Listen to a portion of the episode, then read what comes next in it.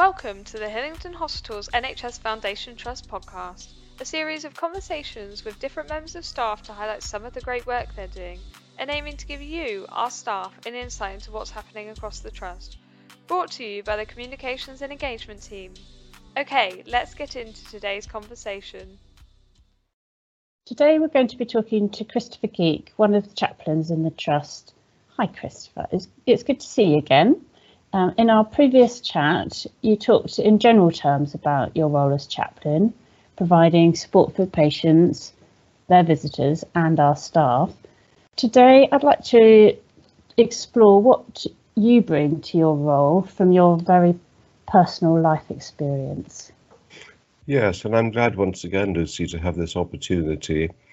It's an important it's important to emphasize that a central part of our role as chaplains is relating to people on a human to human level.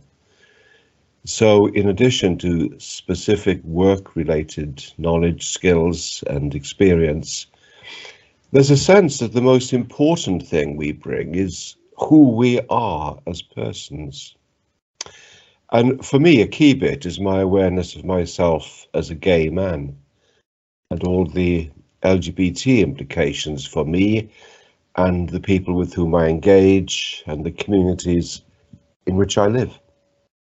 It's, it's really interesting to hear personal stories, and thanks so much for sharing yours. Perhaps you could say a bit more about your awareness of your sexuality.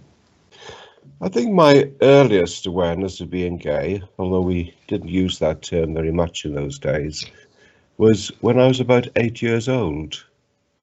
It was certainly a very clear awareness even before I entered my teens, although this wasn't something I lived with very comfortably initially. So you're talking about mid 1960s? Yes, indeed. Uh, homosexuality was partially decriminalised only in 1967, uh, and that was at the lower age limit of 21. So I'm talking about 1964 when I was 11. What were society's attitudes at that, at that time, particularly in your local community? Well, there was a wide range of views. Obviously, there was a movement towards liberalisation, but there was also a conservative moral counterculture. I lived in a small coal mining village in South Wales, again, rather conservative and very macho, you know, men must be men, that kind of attitude. So you feel that there was a degree of homophobia? Again, I don't think we used that term, but yes, it was pretty much what we would now call a homophobic community. But that wasn't the whole story, in fact. I mean, when I reflect on my childhood experience, I can recall quite clear examples of tolerance and acceptance although perhaps not so much real understanding of the issues. The topic was never discussed at home, not in any sense. But I can't believe that my parents were not aware of how I was developing and, and how that was shaping my behaviour. They never gave me any hassle over it. But on the other hand, I think they also didn't connect with or respond to my particular vulnerability as a gay teenager. Safeguarding didn't have much of a profile back then. And in tandem, you had a growing interest in theology. Was there a conflict between spirituality and your sexuality? Yes, there were obviously clashes with aspects of religious doctrine and and ethical teaching. But fortunately, in my experience at that time, there was never any particular antagonism towards me on religious grounds. I would also say that I was fortunate then and throughout my life in having a, a very wide range of close or supportive LGBT relationships within religious faith communities. Some people might be surprised to hear that. Yes, people might be surprised and to see the very long list of Buddhist, Christian, Hindu, Jewish, Muslim, Sikh, gay activists and contacts in my address book.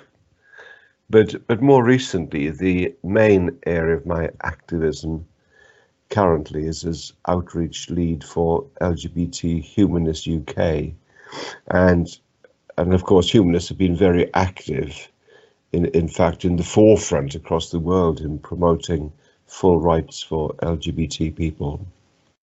So the LGBT dimension is obviously very important for you personally. So what does it mean specifically for your role as chaplain in the trust? It means a number of critically important things. Uh, first of all, I've said many times that we need to change the perception of chaplaincy as predominantly about religion, which it, it most certainly isn't. I'm a completely non religious person on a personal level.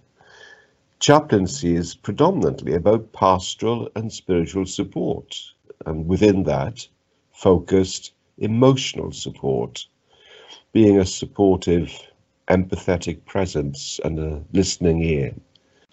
Is good and actually vitally necessary for LGBT patients and their visitors to have the availability of support from people who share their identity. And and our chaplaincy in the trust is, as we've been calling it, is actually called the Centre for Spiritual and Pastoral Care. I think making it clear that it's not a resource exclusively for religious people, gay or not, but for everyone of all faiths and of no faith. Yes, and even if it isn't about a shared identity, the assurance that the person providing support is knowledgeable and understanding and empathetic. This is vital. So, within my role for the past three and a half years in the Trust, I've taken a lead in helping to drive forward the introduction of the NHS Rainbow Badge Scheme. It's been a long slog, but I think we're now building real momentum towards implementation. The Rainbow Badge sends a clear message that health workers who participate in the scheme and the trust which endorses it have knowledge and understanding and empathy in relation to LGBT identity, not box ticking tokenism, but a genuine commitment to rights and inclusion and fully rounded healthcare in all its dimensions. We've certainly seen the, the badges out and about, and these days we see backgrounds on teams that are very similar to the uh, rainbow badge. But you, you've also played a part in creating an LGBT, LGBT network at work? Yes, there's there's the issue of support for staff members who identify as LGBT. So I've also taking a lead in helping to drive forward the development of the LGBT plus allies staff network. And that's a vehicle for supporting LGBT plus patients, uh, their visitors and staff, shaping trust policy in relation to LGBT issues, and celebrating the presence and the contribution of LGBT people to the life and work of our hospitals the LGBT group has been a really positive contribution to the workplace. And of course, not everyone wants to discuss their sexuality, and it's fair to say that they might not expect a gay chaplain.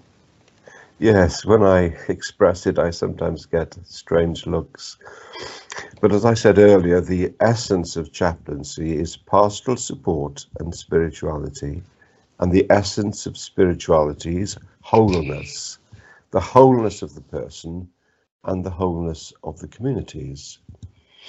At the end of the day, Lucy, comes down to human rights and justice and respect respecting diversity and extending inclusion. I couldn't understand, frankly, and I couldn't respect any chaplain who didn't share that understanding. So, I mean, I feel my LGBT focus is entirely consistent with my role as chaplain and is an authentic expression of who I am as a person. Well, we think you're doing a, a, wonderful job and what a wonderful role to play in the Trust for patients, visitors, and staff. And so, for listening ear, don't hesitate to contact Chris. Everyone's welcome, both religious and non religious, patients, visitors, and staff. So, that's it for today's episode. Thank you for listening. Please do join in the conversation about this episode, tag us in social media, and uh, send us any other comments, and let us know your thoughts. And we'll see you next time.